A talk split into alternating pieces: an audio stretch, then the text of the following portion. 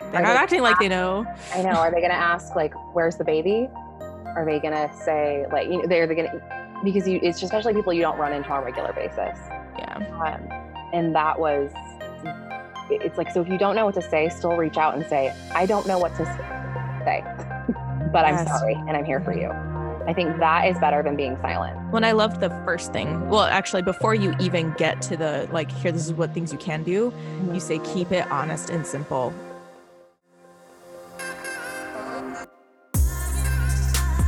You're listening to Rebel Heart Radio, hosted by nutritional therapist Cassie Knable and professional esthetician and makeup artist Genevieve Blair. A lifestyle podcast about clean living, making money, and badass people that inspire us endlessly. We created this podcast to walk through the tough moments of life with you, inspire you to live more intentionally, and frankly, because we like to talk.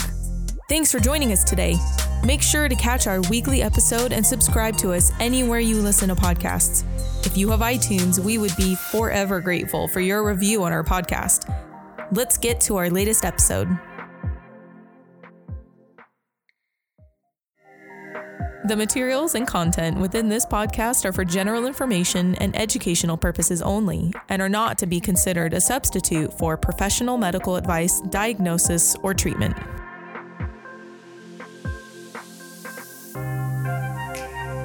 Welcome to Rebel Heart Radio. We're so glad you guys could join us today for this important conversation. But first, we want to do a quick review from Sierra Mays. That's my girl. She says, Everything, yes. Freaking love these girls. Down to earth and so real. 10 stars if I could.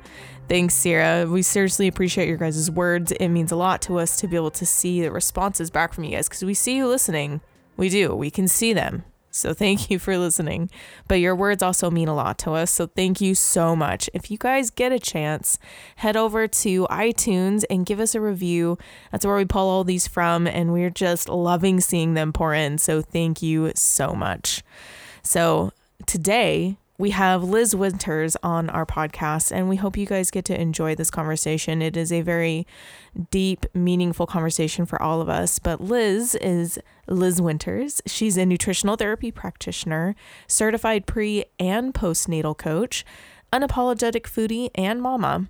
She's the owner of Liz Winters Wellness, an online platform dedicated to helping women move through all walks of motherhood with ease through meaningful fitness and nutrition programs, healthy living support, and hundreds of delicious recipes. No, seriously. Go check out her recipes. They're so amazing, especially for the fall. I just drool over all of the things that she's doing for fall.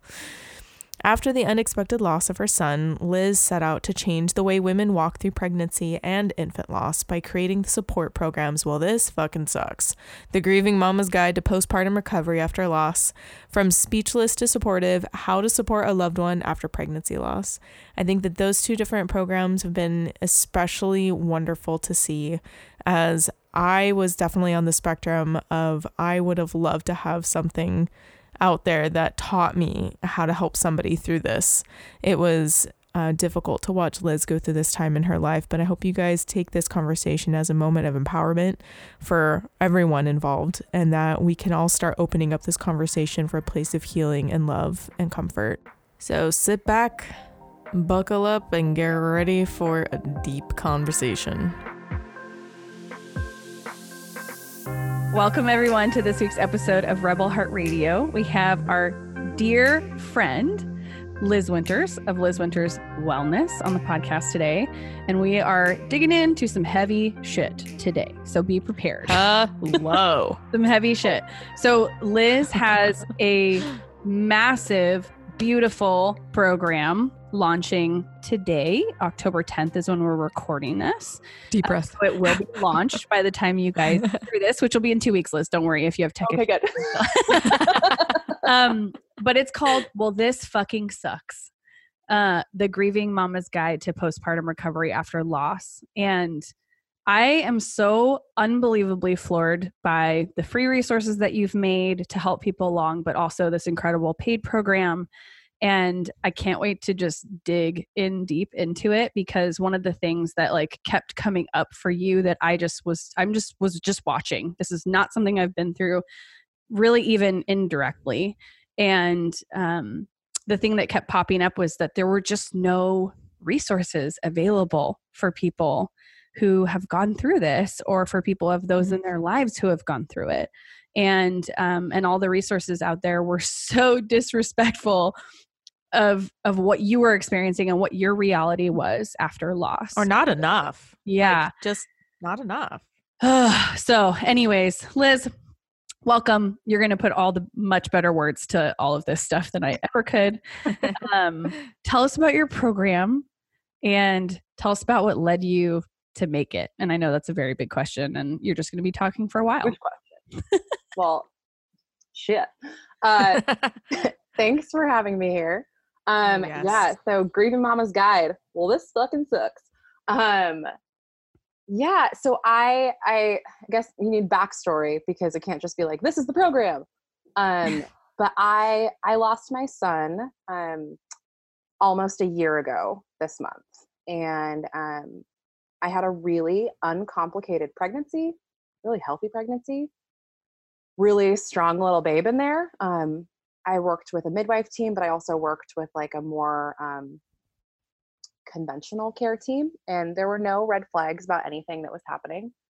And um, on October 29th, I, that day will forever be like ingrained in my brain, um, I was eating dinner with my husband. And I was like, something feels off. And I'd felt kind of off that whole day. But again, it was like, at this point, I was 38 weeks, five days. So I was So everything feels weird. everything feels weird. Like the end of pregnancy is terrible. Like Oh, yeah. it's just a waiting game. Your body is exhausted. Mhm. Uh, and Elliot, my son, was a very active baby in utero. Like he would like punch, kick, jab. I would joke that he and Edith, uh, my other my daughter, um, would be fighting before like he was even born. oh no. they were just like bam, bam, bam. and uh, it was i mean and she wasn't obvious she was obviously not hitting back but it was just kind of funny because anytime that she would come over and talk uh, talk to the belly um, he would like punch kick jab and i was like this is pleasant um, and every evening he would like do a song and dance basically is what i called it. So i was like gearing up but i felt kind of weird this whole day. And um, we were eating dinner and it was kind of late and i was like wait a second. Like elliot hasn't shown up for his his show. He's he's missed the car the curtain. Come on. And um all of a sudden i like knew something was very wrong. And um i did like all the tricks of like go lay on your side and usually you'd eat something but i'd literally just eaten dinner and like babies sleep so if anybody who's like experiencing like oh my baby hasn't moved in the last 20 minutes babies take naps it's okay um but this was concerning because I was thinking back on my day and I was like, you know what? He has not been particularly active all day, which wasn't incredibly concerning during the day because he was never active during the day. He was a, a night owl. Thank you, child. oh, yes, wonderful. Because sleep is not important for you. Right. um, so we we called the midwives and um, they you know asked us to move around a little bit more see if we can like just get him to move and if, if he wasn't moving in the next like 20 minutes or so to go ahead and come in and so we opted to go in and drove into southeast portland um, had to wake up edie so at this point because it's like 10 o'clock at night at this point like i'd been in the shower at that point and um, took a shower and i told shane i was like if something is really wrong like i am not prepared to handle it. And i think i knew at that point like that that something was very very wrong. Um, i had gone in for a low fetal movement which is what it's called with edith's pregnancy um, but mostly because i didn't mean, she was just positioned differently and so i was just like i don't know what i'm supposed to be feeling. It was a first pregnancy. Um, but this felt very different and i can't really describe physically what it was but like emotionally or intuitively i knew something was very wrong. So we drive in and the midwives are trying to find um, his heartbeat on um, with the doppler and they think they find it. And so instantly like all of our fears are like totally washed away. And um but then they're having trouble holding on to it and but we're not i'm like not worried anymore at this point i was like oh they had it like it's fine he's probably just wiggling around because you know sometimes in prenatal appointments they like babies move around they're they're kind of jerks um yeah, true. Truth. but anyway we're there for probably I mean, it feels like an eternity. I don't know, maybe an hour, and they're still not able to secure something. So we go to the hospital. The Mm. hospital is able to tell us within five minutes, like really within 30 seconds. We had to fill out paperwork. Um, they like, put the ultrasound on, and it was, um, I'm sorry, there's no heartbeat. And at that point, I I made I made her check again, like because Yeah. Oh yeah. it's like no sorry no um and then i couldn't understand why we weren't being like rushed i mean like Grey's anatomy was running through my head i was like well slice me open and like put the little electrodes on. i mean like Do something. do something Yeah. um i mean and there was there was nothing to be done and so we went home that night and came back the next afternoon we like went home under the guise of trying to get some sleep before i'd have to deliver um Like because- that's gonna happen. yeah i mean and i just remember basically shane and i were just like sobbing the whole night um, and we like you have to remember we had edith with us this whole time Mm-hmm. so like my like two and a half year old was like along for this whole ride and Mhm. um she was a champion. So we got home around midnight and we'd had a friend come to the hospital like to help pick her up and, and that um and my parents drove down the next day.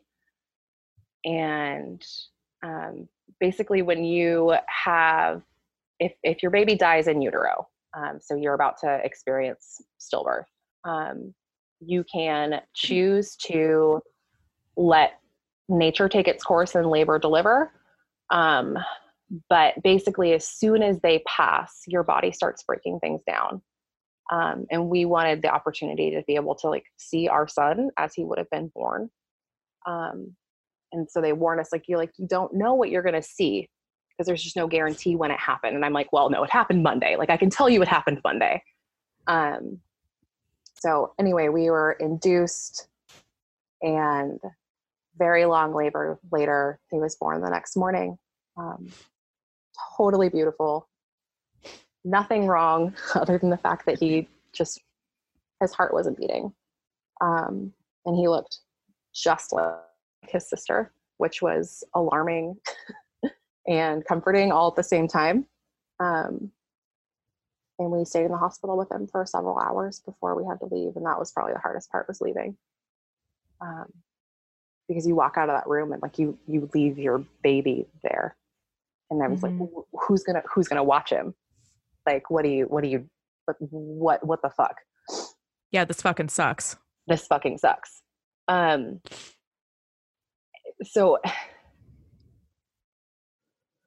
that is um that's kind of like the start of the story of the next several weeks because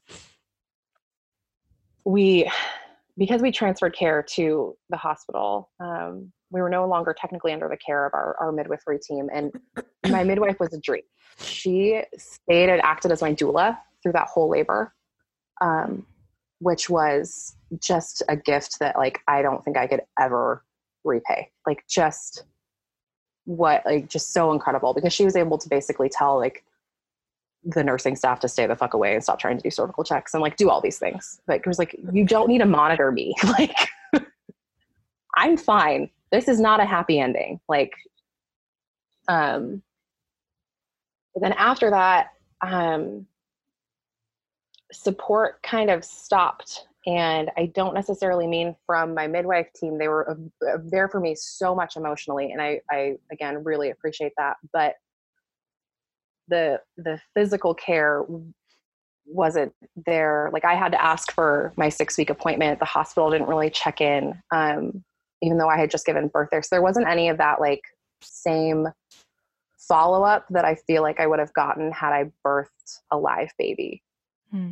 um and that's like that was like the start of me as somebody who's working in the birth world not on like the medical side but on the support side as like something is very broken here A huge hole missing. hmm um, and so as the weeks went on you know our community showed up for us in ways that like we could not imagine i mean they just like people came out of the woodwork that um, you know we hadn't talked to in years and we're just like offering support sending food money uh, offering childcare, like doing all of these wonderful things that really allowed us space to process and grieve. And that was incredible. Um, and then I started, like, as a fitness person, I'm like, okay, it's been a couple weeks. Like, I'm ready to start moving again. Um, and I like opened up some postpartum recovery programming. And every other day, it was now take your baby on a baby wearing walk. And I was just like, fuck you. no. Um, and I was looking into like grief resources or like resources for people who have experienced pregnancy loss, and nobody was touching physical recovery. Um, there are lots of wonderful resources out there to talk about processing grief, which is so important but very few will validate the fact that like you have carried a child for let's say you lost your baby at 15 weeks right? Like you had a, a miscarriage um, or a stillbirth like your body has undergone so much physiological change um, on top of this emotional trauma that is lost like you need support in this area and it just it didn't exist. Um, so i made it exist. Uh, this is where we're both in so awe of of it's so easy to see things that are missing but it is incredible to watch somebody be like well i'm gonna make it exist. Okay. Yeah. Well i just think as as as birth professionals as as people who say like we're here to support you through motherhood we're failing if we're not incorporating this part of motherhood. Because loss like miscarriage or, or pregnancy loss of any kind impacts one in four pregnancies. One in four pregnancies will that end is in loss. not a small number. No. And about 50 to 70% of those are earlier miscarriages, but still, those are still traumatic and physically taxing. It's not just a heavy period, guys.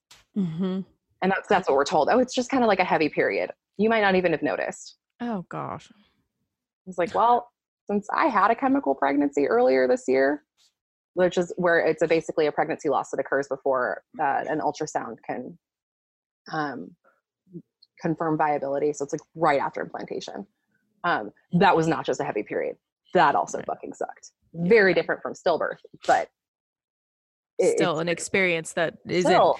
It's just now starting. I, I'm starting to see more people openly talk about what's happened to them because that, like you said, that's a huge statistic. But statistically, I don't see as many people talking about it openly because it's it's a grieving process. It's a hard mm-hmm. thing to discuss, and I think this is where I love the way Cassie opened this. Like, all right, buckle in, people, because this this, this this is so important. I mean, even in our intro, we talk about how we want to walk through the hard moments in life with you, and this is this is one of them. And I think it's it's difficult to be in every spectrum of this and the more conversation we have the more healing can be had the more resources that can be made the more opportunities for us to walk through those hard moments of life together. I mean, I I think like your free resource that you put out there that was like it's the free resource that the, this shit is hard resource tips on how to support someone after a pregnancy loss is so incredibly important because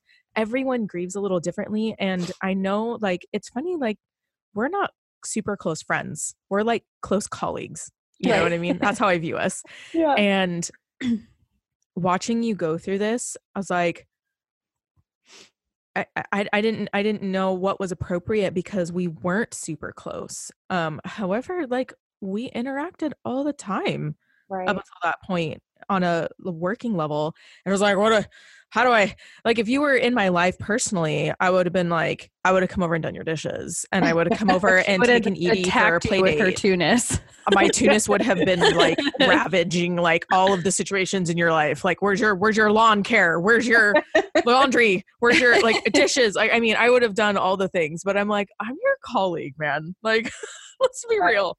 Yeah. And I think having resources to be able to share with the world to be like, here's a simple guide. And I love that you included what not to do as well. I love that it's first, hello. actually. That's what I love. Yes, I love that it's first. and I love your language in here. Like, fool, babies are not like Pokemon. Like, right. thank you for being so like, the language that you created in this is so poignant and it's so appropriate and it's so I think this is another form of healing for people. Like when you can express yourself emotionally through words, and if some, and even if reading about it, it can be so healing. And I think your story is difficult for you to hash over and over and over again. And so I think there's just so much goodness coming out of this. And I'm so grateful selfishly that you have this out here because when you went through this, I was like, what do I do? Yeah. Yeah. Right. I, I think I mean you're not I alone in that. Yeah. You're not alone in that, which is why I created that guide. I mean, and and to touch on the language piece, I I was very intentional with naming, you know, I mean the beginning of like the big program is called Well This Fucking Sucks. Like I can't think of a more appropriate phrase. Well, but nobody else is using that. Like nobody else is just saying what this is. It's every every grief book you open or program or email chain and, and i'm subscribed to them all and they all have their merits and they're all doing wonderful work.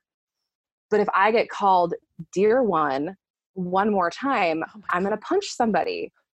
And so like it just it didn't resonate with me and i figured no. i am i can't possibly be the only one Nope. And one of the most popular books, again, wonderful resource, highly recommend, is called Empty Cradle, Broken Heart. And I was like, well, fuck you. Yeah.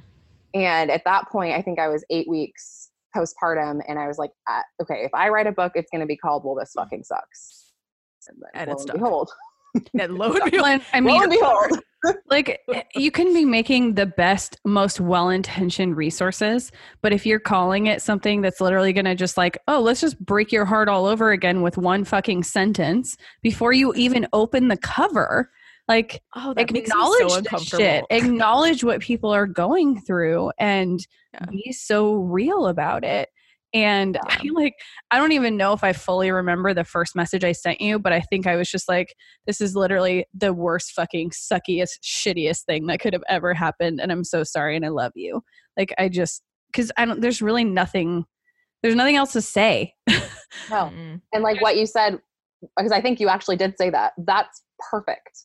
Like and I keep it honest and you keep it. but I was simple. so I was so scared to message you because because of all of this. And so I remember like even just before you started making this program um earlier this year you just put out you know the question on Instagram to your following like hey, you know, if you what are your questions about what what to do during when you have someone else who loses an infant and goes through this themselves and i remember you were like holy crap like the the number of responses that you got and it was all the same questions and you were like okay i need to create a companion guide for this that's going to tell people how to talk to people how to be there for them like i think this is so impactful and obviously this piece of the guide resonates with me so much because i haven't been through it directly myself um, but it's definitely one of those things like even being your friend, I was just like, I don't know, like, where's the line? What to do? Here we go. We're just going to try some things and see how they go. Um, so I think this is just going to be absolutely incredible to have. And it's, it still sucks that th- this experience is what inspired you to create this program. Um, let's not call it like this beautiful thing that's coming out of this terrible tragic thing. It's all just shitty.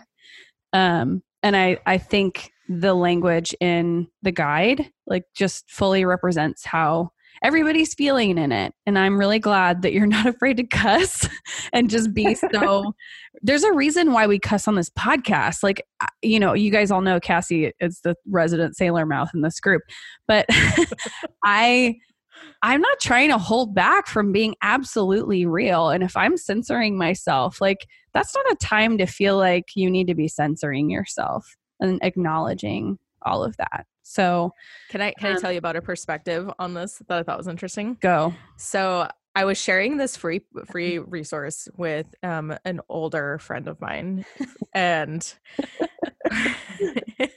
see, I think they're all laughing because I think they know where we're going to go with this.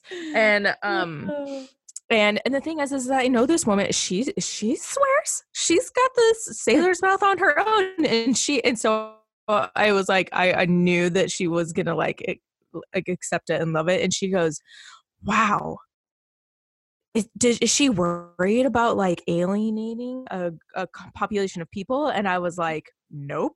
And I was like, I'll tell you why. Because I don't know a single person on this planet that doesn't swear, at least in the privacy of their home. and I mean, this is a very private matter.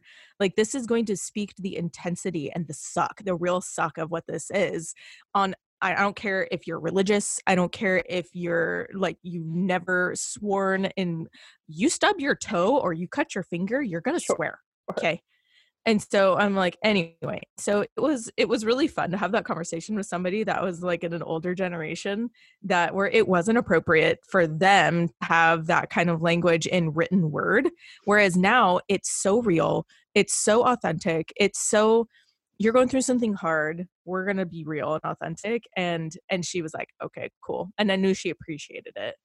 So that's how I feel about this. I love it. I think it's fantastic. Well, and I always thought, you know, if if it's really that off-putting, then I am not the resource for them. Um, There's I lots mean, of resources. Not like it's not like Liz Winters. it's not like you open the workout program and it says do five fucking squats. Like, I mean, we could change that. That'd be kind of rad. Um, it's not like you're inundated with it. Yeah. But I definitely try and keep the um and it's one of the reasons why I, I included it pretty intentionally in the free portions too because I was like you're gonna you're gonna see this language in the paid program. I, I mean um, a well placed F word has real like mm, has weight. realness to it like real real. Okay, yeah. well let's like, I mean Liz and I'm not a super swearing person. Liz, will you tell us more about the two companion guides that you made, or the companion guide and then the kind of the intro guide that you made? Um, obviously, we'll link to where you guys can find those.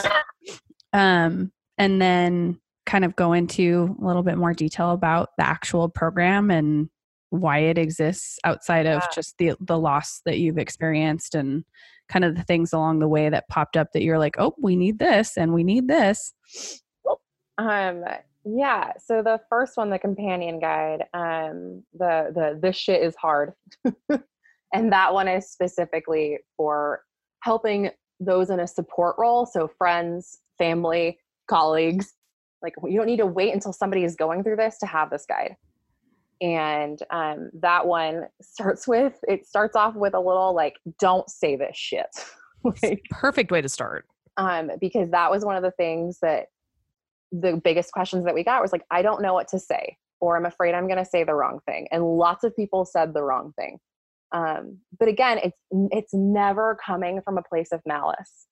Um, but Eric, I love you, but I want to punch you right now. Yeah, it does really hurt when you say, "Oh, well, at least you have Edith." Like oh, that just makes me uh, right. And again, they weren't a parent. Um, I hadn't seen them in years, and they're like, "Wow, well, at least you have Edith." And I was like, mm, "Nope, nope, no, nope, come." Or at least you know you can get pregnant. Um, and I have to be really honest. Um, I was working with a friend who was trying to get pregnant and was having a hard time getting pregnant, and she got pregnant and then had a really early miscarriage. And I said that to her. I said, "Wow, at least you can get pregnant." And I said it after like saying all the like this totally sucks pieces. And this was a couple years ago. But now going through this own experience, I was like, fuck. Like, period. period. like, that was such a shitty and minimizing thing to say. Um, and I like carry that with me every day. Like, ugh. Um, I hate that feeling of looking back and like, like I, I wouldn't have. Yeah, I failed her in that moment. But that's um, where I so, go. I go to silence because I hate that feeling so much. Right. Like I like it plays replays over and over in my head of like, why did I say that to them? I know better, or I feel like I should have known better. But I think that's why this is so incredibly important because I think that that's. I mean, how many people in your life have you still not heard from that you expected would have said something because they're great human beings, but they just don't know what to say? Yeah, lots. And that's that causes some anxiety on our end because um, especially during those first few months is like you're running into people at the grocery store and you're like do they know? Yeah. Like they're not they acting like they know. i know are they going to ask like where's the baby? Are they going to say like you know they're going to because you it's especially people you don't run into on a regular basis. Yeah. Um, and that was it's like so if you don't know what to say, still reach out and say I don't know what to say, but yes. I'm sorry and I'm here mm-hmm. for you.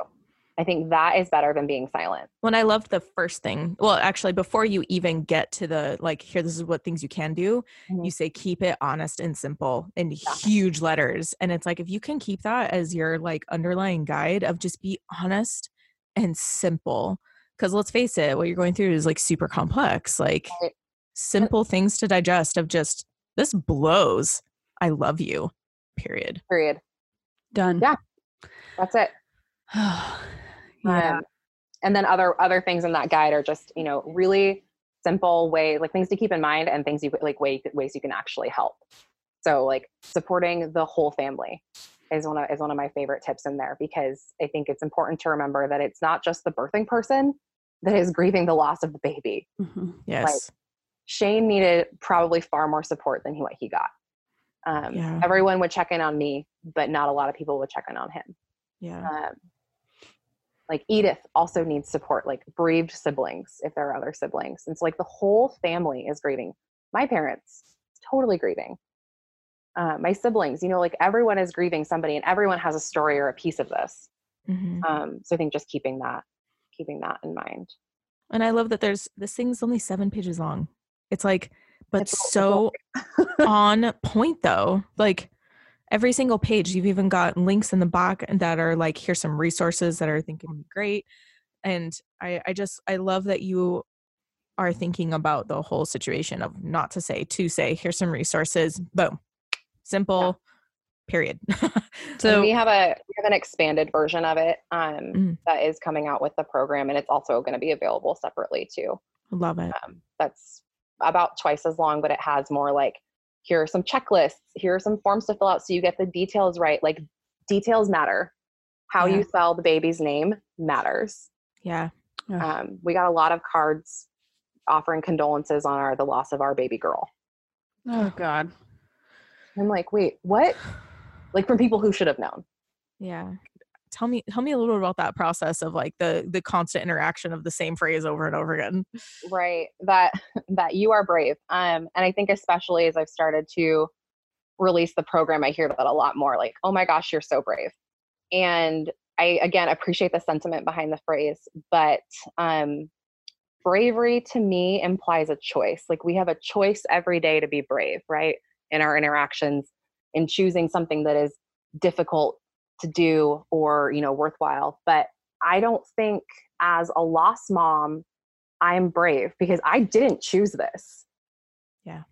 Like this is not if i had a choice in the matter i would be holding a really adorable chubby fat almost one year old in my hand and we would be talking about something totally different. Like i don't know how the hell you manage two kids. Um and like life would look totally different. So like I, I don't think lost parents are brave. I think that like we do exactly what we have to do um, because we have no other choice. Um, and then even from the other side is like, you know, as somebody who specializes in helping mothers, I don't think I'm necessarily brave in putting out this program because I feel like we as a community are failing this part of motherhood. So there again, there isn't a choice. This has to be out there. Yeah. I think yeah, that just I think that just speaks to like how dedicated you are to changing the paradigm in this in this process for people who are going through it because it's it's what exists is not okay and you're like hey during this period of time like lost mamas dads like you're in a place where you might feel voiceless like and someone's got to give that a voice other than the person going through it right. currently anyway um, or in the thick of it in the very beginning and help that along. I think one of the things like i mean i just really like speaks to my eightness. We just dig into the enneagram all day every day over here. Um, i just i think one of the things that touches me the most about you creating this and like just stepping away from that concept of brave it's like there is a need we're gonna go fill it because this is not fucking okay. No. It's just straight not okay that that this is the way that the world works after loss and I, think one of the things that's floored me the most is learning about the lack of physical care for for moms after a loss. Yeah. um, i think the lack of emotional and um, just support in general or knowing how to do that like that doesn't really surprise me but i think the physical care piece is something i had just never thought about myself. Right. And it's something that makes me super fiery and so i like we have a few questions kind of regarding that like physical recovery for you that um, people have asked and so one of the things that someone asked was um, what are your recommendations for like group or rehab fitness it, it, do they and i was like hmm i don't i bet that doesn't even exist and i know fitness is part of the program that you're launching so if you want to touch on that i would mm. love for you to yeah um, i don't know of a, a program like an in-person program that is specific for um, women who've experienced loss. I guess the one of the biggest things that i would encourage people to understand if they've experienced loss or if you're a coach that's supporting someone through loss is that they are still postpartum. Um, if you've ever peed on a stick and gotten a positive pregnancy test and you don't have a baby to prove it you are still postpartum right? This this is still um, you still need that intentional recovery. Now, intentional recovery is going to look different for somebody who experienced pregnancy loss at 14 weeks versus 39 weeks, right? Mm-hmm. Um, but it's equally important. Um, so that's why we have that in the in the program. So we have a 14 week intentional recovery workout program, and so it's progressive. So it builds as week goes on. So it's geared towards somebody who's maybe experienced loss in the last couple weeks and they've found the program, thank God, and they can start incorporating this intentional recovery in um, into those spaces. Is there a community aspect to the program? There is not at this time, um, but there are lots of resources so you can connect with local communities um, because there are lots of good support groups for people who have experienced loss, um, and they're usually like local chapters. Um, and there is good online support groups as well. So that's not necessarily a component of it right now. Have you found those to be uh, inclusive um, enough communities where you felt emotionally supported? Um, I dipped my toes into support groups and found that it wasn't a good fit for me personally. Um, I actually have found the most support by connecting with other people who've experienced loss via Instagram. And mm-hmm. so, like, just hearing their stories and also seeing how they're going about their daily lives, where it's not like the conversation is not entirely around loss. Because I think that's something that is really tricky because this is a huge part of my story but it is not my story right? Do you mm-hmm. understand the difference? Like this is like this does not define me. It is a piece of me and it is a piece of me that i am weirdly proud of because it's my son right? Like this is like this is a part of me. Um but my whole story and his whole existence does not need to be summed up in this really shitty ending. And so being able to connect with people who are moving in that similar world where like they can show up with joy and also be fully in their grief because it's allowed to be both. Mm-hmm. like and that's something I, when i talk to i've been working with several moms because this you know as word gets out they slide into your dms yeah different kind of sliding into a different DM different sliding in but um but um and, and i'm so thankful to connect with them but we have this conversation where it's like i feel weird being happy. It's like it's okay to be happy. It doesn't mean that you love your baby any less or that you yeah. are grieving your loss any less. We are complex multifaceted human beings. Mm-hmm. it can be both. You can be super fucking pissed and super joyful all at the same time. Ah the complexities of the human emotion. Yeah. I find that the hardest part about grieving is kind of defining what's happening and being okay with completely contradicting feelings. That's the oddest feeling ever to have all these things that are just so contradictory and being like, well, here we are, roller coaster of fun. up down up down roundabout and I, I think that that's part of the reason why this is so important is that like you were saying that these these conversations that happen dms are super important and it turns into well I, I think that's why having something that's like a public platform or something like this that can be shared even privately like having a guide like this I, I can't i can't even like i can't wait to see the program. Like not only do you make beautiful crap but like you seriously the stuff you make is so beautiful. What she means is beautiful shit. That's what beautiful she shit. oh sorry. I default to crap because that's just where i mean well, when you have two kids you're trying to make sure they don't repeat everything you say. You default to crap. Yeah, shit. I'm already like there's already things being repeated out of little man's mouth that i'm like oh no. Um they're all my fault. Um, oh, a lot of frickin' a lot of crap oh yes. Another question that we got was um as a, someone in the support team maybe and or just in the friend group like how do you make a mom feel? This was asked by a practitioner by the way. Mm. how do you make a mom feel very heard and seen but not also drawn unwanted attention in a group setting? Um i'm sure the answer is pretty simple just pulling them aside.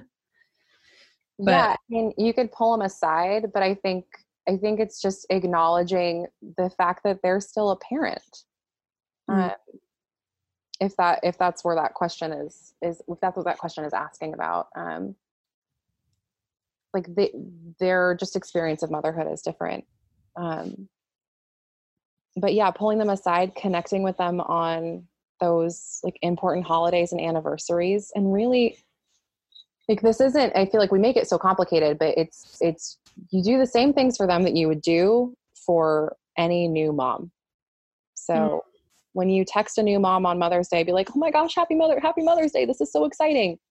You text a lost mom and say, "Hey, I know today might be hard for you, and I'm thinking of you." Period. Period. Sensing a theme here. this is a shitty day. It's a beautiful yeah. day, but it's also a shitty day. Yeah. So it doesn't have to be this overcomplicated. You know, we don't have to be like sending meals for six years, right? We don't have to be doing dishes all the time. Though, please come do my dishes. Anytime. like, I mean, I would. those little messages, those little messages go, they go so far, and they're free, and you can do them from across the country. Mm-hmm. You can send them to people you haven't talked to in years. You know, they, they're there. Yeah. Um. On that note, uh, we also have another listener question on um how has it been for you handling Mother's Day and holidays after miscarriage and infant loss? Um, you haven't you haven't had the full spectrum of days yet. We still have one more, but uh, uh, the shittiest of all. So shitty. Uh, I think way harder than I set myself up for. Mm. Um, so Elliot was born on Halloween, which means we walked right into the holiday season. Um, and we stayed home. Like we just like I have a really awesome family. Like I have a really fun family. I'm one of those people. Like I'm very lucky. Um, one of those people. and so like I really like going to holidays. Like I love going to big family events, and I couldn't do it.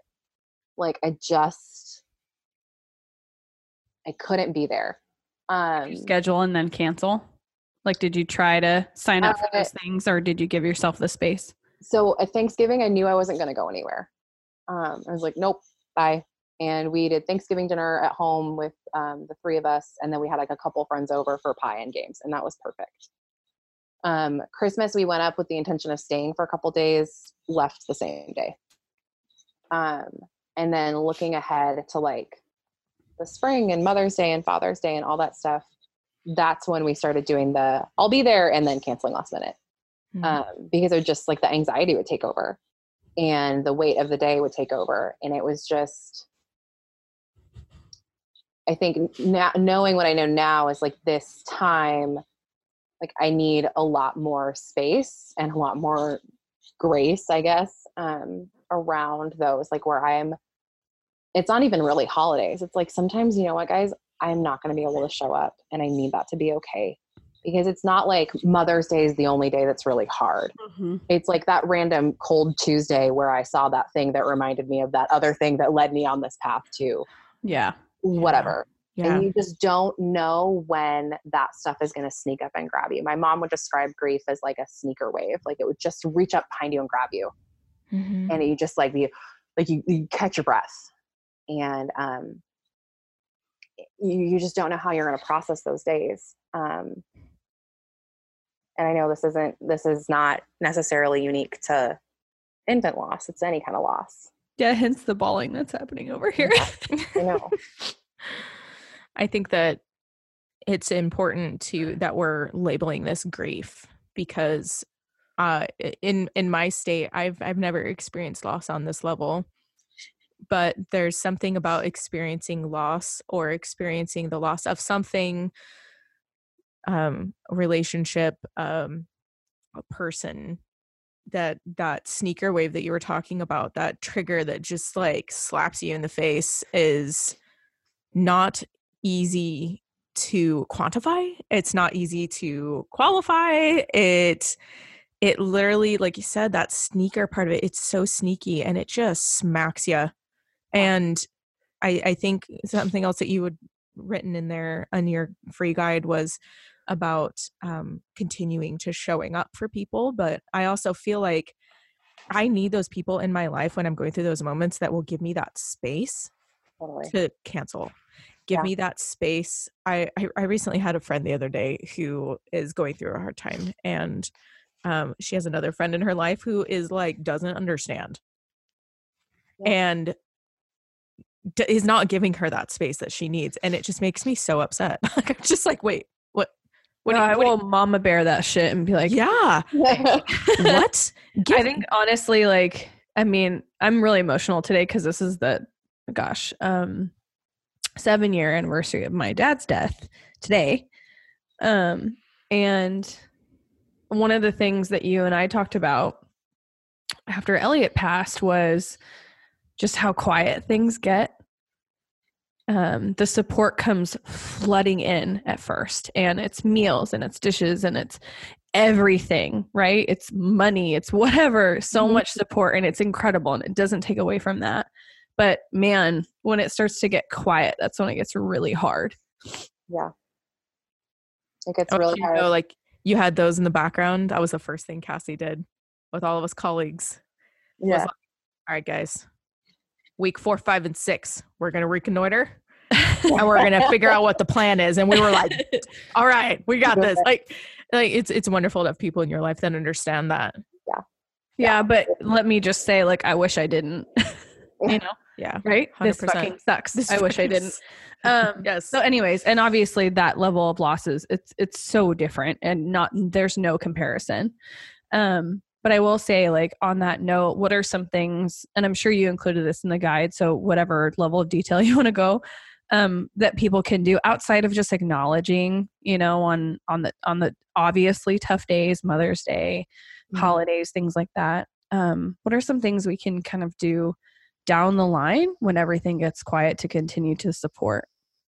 I think reaching out on um, those holidays is, is really important. And we had one mama who expressed like how much it meant when people would like say like, wow, you're such a good mom to Max and Nicholas. And Nicholas is her son that mm-hmm. passed. Mm-hmm. You know, so just like acknowledging that. Or I'll get messages every now and again like, hey, I was thinking about you and Elliot today and like again period like period that's that's just it's because i think the biggest fear that lost parents have and i guess i'm making a very sweeping generalization is that our babies are going to be forgotten. Yeah. Right? Because we're the only ones that carried them right? And like shane and edie have a relationship with them but i had the most intimate. Mm-hmm. um and that their existence somehow doesn't count or didn't matter or isn't substantial. And like i know that not to be true. Um but i think that's also just part of my like personality. But i think if if, if i was in a less supportive environment um that could be really hard to grapple with. Yeah. And i i think from the support side it's hard to know if acknowledging that life outwardly, verbally, you know, saying like your your child's name like does that does that make it worse or does it help you know? And i think that's the question that we kind of all yeah. wrestle with um, I, I, think you can ask yeah. right? so yeah, for me it probably changes right? it probably changes and it's and it's going to be different because when we're talking about loss i think we really need to be um honest about some some loss like people don't want to talk about Mm-hmm. Like, so I dive into this a little bit, like, I, I touch on it in the expanded companion guide about like what different types of loss are in there. Mm-hmm. Um, and there are some types that, you know, maybe that whole situation was traumatic and they don't want to talk about it. And that's going to take time. Or it's going to take time. Yeah. You can show up and be like, hey, I'm thinking about you. Or like, you can ask, like, is this something that you want to talk about? Asking permission absolutely. Asking permission. I think mm-hmm. that that's really important um yeah. I i think a lot of what i've tried to lean into over the years of having friends that have gone through some variation of miscarriage pregnancy loss that kind of thing um is just like leaning into like their language. so if they're talking about it, I'm like, okay, they're probably okay with me saying their child's name or um, anything in that capacity. But I think just ask. I love that. Um, okay. Uh, on to a couple more questions about like the physical side. Yeah. Um, what were some of the biggest struggles that you had physically during this particular postpartum period, like after loss? Um, the the leaky day was so fucking hard. Um, and the leaky day, for those that don't know what that is, or maybe don't remember because we all block it out because it's terrible regardless, is um, this day, three to four days postpartum, um, where your hormones are just shot to shit. They've plummeted. Um, so you're leaking from your eyeballs. You're crying. Um, you're bleeding, postpartum bleeding, lochia is happening. Um, and your milk comes in so everything is a sticky, sweaty, hot mess, including like your emotions. Um, so that's, that's like just like a, that's a normal postpartum experience. Yeah. So adding the trauma of grief on top of that mm. is really um, intense. Um, and then I chose to pump um, breast milk because this is the thing is like when you experience loss especially if it's a stillbirth and stillbirth is anything that's after that 20 week gestation point um, your milk will most likely come in.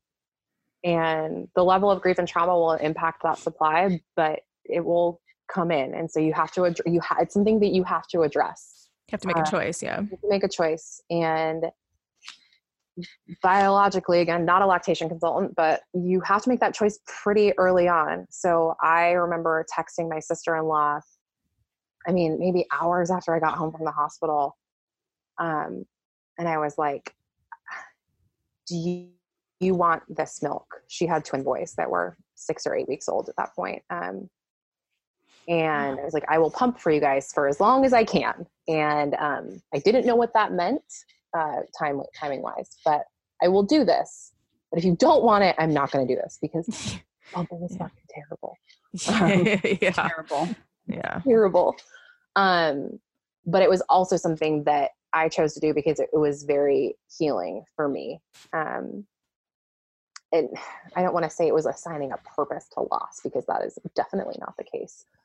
But I was like, if this can nurture some other piece of my family, then what a gift to come out of this yeah. shitstorm. Um, and so pumping, pumping was really, really hard. And I was really lucky to have um, a wonderful lactation consultant come over to the house because, again, these, these are still professionals. Like your postpartum support team will look almost identical as if you were bringing home a baby. And I think it's important for moms and like friends and family to understand that. So helping them get connected with these professionals, understanding that they still need this support um, because even if you're trying to stop supply it's not like you just ignore it. Like that's like infection city. Like there are things to that's there are things you can do. Yeah. Can i ask some specific questions about what that was like in the yeah. pumping? And i I, I can only had the pumping as I the, hand gestures I just did were kind of funny. Um, it's not like that. pumping is not like the hand gesture I just gave. Um, um, I, when so my son Paxton he had surgery at three months, and so there was this time period where I was pumping, uh, because we had to monitor exactly how much he was getting, and my gosh, trying to pump through trauma. Can we have a conversation about that? Like I whoa. Um I needed all the ice packs for my boobs. Like I was eh, like what was that process like for you? Like for me it was my I could not get my milk to come down sometimes. Like no matter like oh my and it hurt so much and i'm just like uh, is what kind of what kind of process was like that for you did you find anything helpful during that time i think um I mean, our situations are, are a little uh, different, oh, right? Oh, yes. Because like yes. you you had the added pressure of I need to produce enough milk for Paxton. Yeah. Whereas like mm-hmm. everything that I was pumping was bonus. Yeah. Um, and it allowing myself to arrive at that mindset mm. was i think a big saving grace. Mindset um, yeah. yeah well just being like this is bonus. It is okay. Because i was also carrying the trauma of having to do power pumping when i had edie. So i would like nurse her pump for 20 minutes nurse her pump again. Like i mean it was just i was a, i was attached to a pump and a baby mm-hmm. all through my first postpartum experience. And yeah. that like stress i realized was coming in to this and it's like okay this doesn't need to be here. Yeah. Um we're going to do this for as long as i feel sane and that ended up being a little over two months. Mm. um and then but i mean and even just the like comfort measures of like heat packs to encourage flow and making sure that I was watching something like really distracting on TV. So I watched a lot of cooking shows.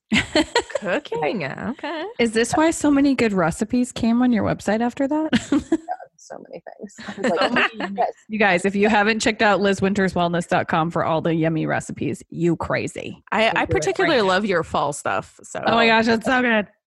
Okay. Anyways. Yeah. Happy distraction. I think, but I think again, finding those happy distractions and like, I remember reaching out to friends like via the Instagram. I was like very quiet on social media, but you'd like see these little posts from me come. It was like, who has Netflix recommendations that aren't going to make me cry? And it would be like cooking shows, and I was like, that's brilliant.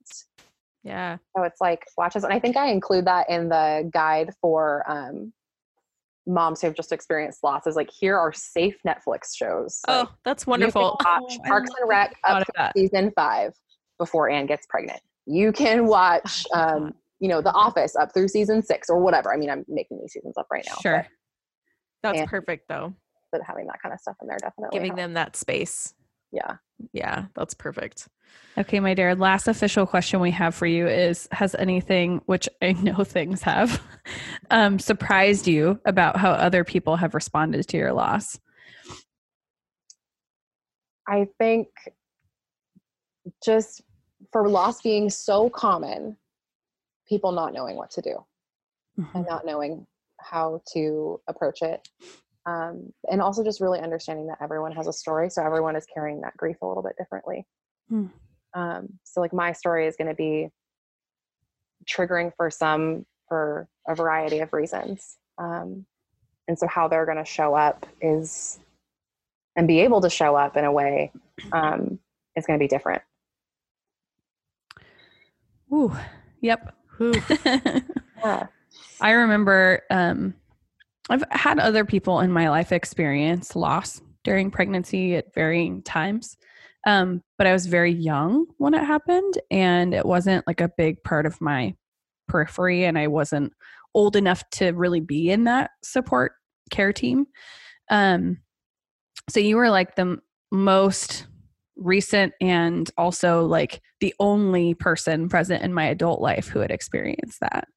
And I remember being just so slapped in the face with exactly that, just like not knowing what to say or do. Paralyzing. I felt, yeah. And not, and it doesn't, you know, it's neither here nor there. But I, it was one of those things where I was like, oh, I'm not prepared for this. Yeah. So I just want to reiterate what you said is that you don't need to wait until someone in your life has experienced this loss to grab this guide. If you are a fucking human being, please go download this guide. like, yes. please. Um, I wish I had known what you've taught me and you've been so wonderful and open throughout this whole period and answering my questions of like how does it feel if i say this or you know what's the best way to support you in this and um and i think there's a few things that you say in that guide in the sense of like don't do the whole like i'm here if you need me or whatever because they're not going to ask for help and i think just how open you've been through this process was just inspiring to me alone because I was like, okay, I have to learn from this. I need to evolve from this and be a better friend the next time. Because unfortunately, there will be a fucking next time for someone in my life. Right. Could be me. And I want to know how to deal with that. So I just like, I feel like this is like a human rights issue. I'm like, you guys get educated on this. Her eightness is coming out so hard right now. I, I, and and that's just that's all I'll say. Like I just I wish I had known a, even just a slice of what I know today. And uh, just to be totally upfront and honest, like you have taught me all of that. Oh, I appreciate it. I think, I mean, our community showed up for us so much and so well. And in being connected to other parents who were walking through the same thing, yeah, their version of it, um, who weren't getting that support. I was like, this is criminal. Like, this doesn't make any sense to me so this is i think in some like minuscule way paying it forward right like making sure that like my like my our community like i we never sent thank you notes because I'm terrible at it. So this is my thank you note. Well, also, I feel like it should be expected that you're not sending thank you notes. Like that's yeah. another thing. Can you include that in the guide? Don't expect a thank yeah. you note for your. No, expect a thank you note. Just give um, even expect acknowledgement. Just no, no, take it as it is. Don't need yeah. it. But that's also again my eightness because I don't expect. I actually the acknowledgement kind of makes me uncomfortable. So don't send me thank you guys. um, thank you notes. Stop it! I really honestly when I get thank you notes in the mail, it makes me uncomfortable. Um, She's like, yeah, thank you, bye. okay. Yeah, yeah. Anyways, um, okay, so let's take a minute and talk to the person who has experienced this loss. You have two resources for them. You have the um, the free guide that yeah. you've offered up, which again, you guys, we will link in the show notes for you. Um, but tell us more detail about what they're going to see in the program, who it's for. Yeah. Um, yeah.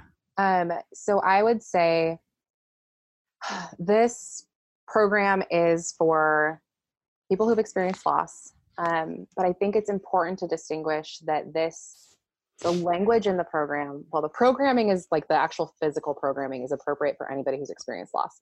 The language i'm using in this program is specific for those where this was a wanted pregnancy and i think that that's an important distinction. Mm, um, i am very much in support of people's right to choose what happens with their bodies what happens with those pregnancies.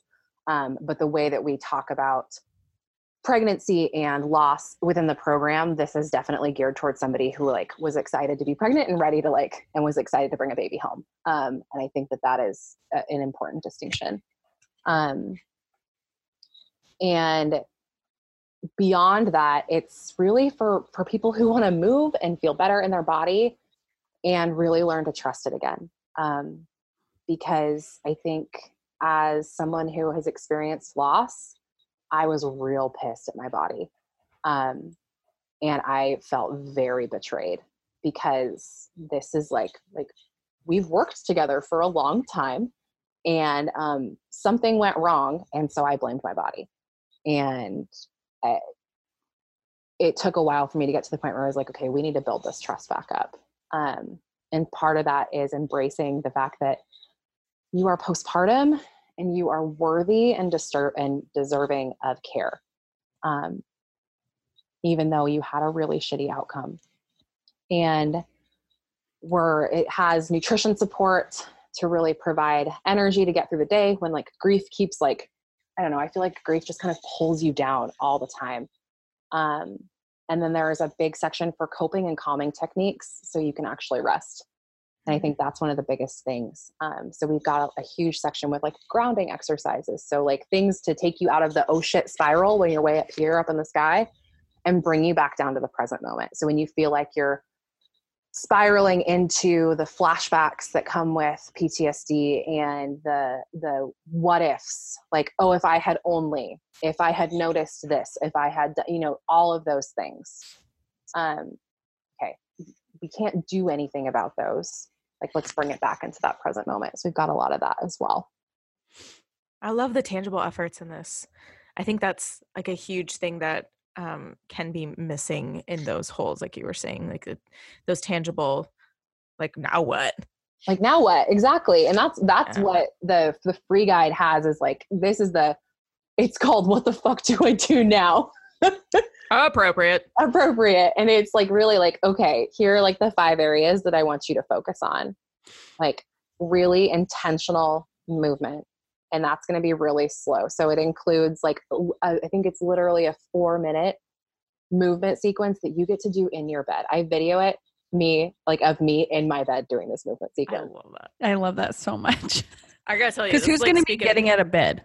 Yeah, right. Nobody's I mean, trying to get out of bed. You can do this while you watch The Office. It's fine. Um, this kind of tangible like step things to like focus on. Um, like that speaks really hard to my three wing like right. when as a three i get that yes you do right like okay because sometimes i just need somebody to just tell me what to do when when like my mind can't really like handle like when somebody gives me tangible things to do i'm like okay i will do like okay yeah okay i can do this yes thank yeah. you I think that's where I wanted it to be really actionable. So there's definitely like you can take what you want from this program and leave the rest.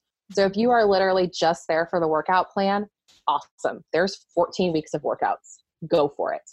If you're just there for the myriad of other resources, like you don't want to touch, like I have a whole, I have a section on lactation after loss and how like how to get connected with um, a lactation consultant and things to consider, things to keep in mind, questions to ask, all that. But maybe that doesn't speak to you. Maybe your loss was six months ago and that like that ship has sailed. So you're like, fuck it, I don't need that. Um, so like there's there's lots of resources here. There's something for really at any point. So you could pick up this program and be a year out and just really again you're trying to reconnect with that body. This this could be really helpful. So tell us how do we find this? How do we get it? Where do we get it? That's a great question. well, just a reminder, this is doesn't air for two weeks, so it'll yeah. be ready. yeah, yeah, yeah. um, you can find it on my website, lizwinterswellness.com slash postpartum dash recovery dash after dash loss. Wow, she knows the things are. I'd just be like, go to my website. Just go to my website. Yeah. Click programs. click programs. Yeah. Yeah. So if you just go to the homepage, click programs, it'll drop down there. I just searched Liz Winters. Oh, look at that. Do I come up? Yes, you did. oh, yeah, Google. Yeah. Liz no. Winters in my life. Oh, I think it was second next to your Facebook. so love, love, I, love, love. I feel like I could talk about this for much longer, which kind of surprised me because I was a little concerned about how I was going to be able to show up for this because I, yeah. I, I was that person that was like, oh, like ah through this whole thing but i was like all right okay we're gonna we're gonna this is why i have a podcast. This is why cassie and i do this together. Like we're going through the hard moments of life with you. Ugh. so i'm thank you so much for making this a big part of your day. Like this is a big day. This is launch she's taking the time to talk to us on launch day. We are like she's not going to talk to us today and i was like maybe she will. She will well, I just have to say, like, we'll avoid the word brave. You're a fucking badass. Yeah. Just in general. And I am just really grateful that a human like you created a guide like this. Because for me, I know if I was going through something like that, I would just frankly want someone to tell me, like, this fucking sucks. Like, it just sucks.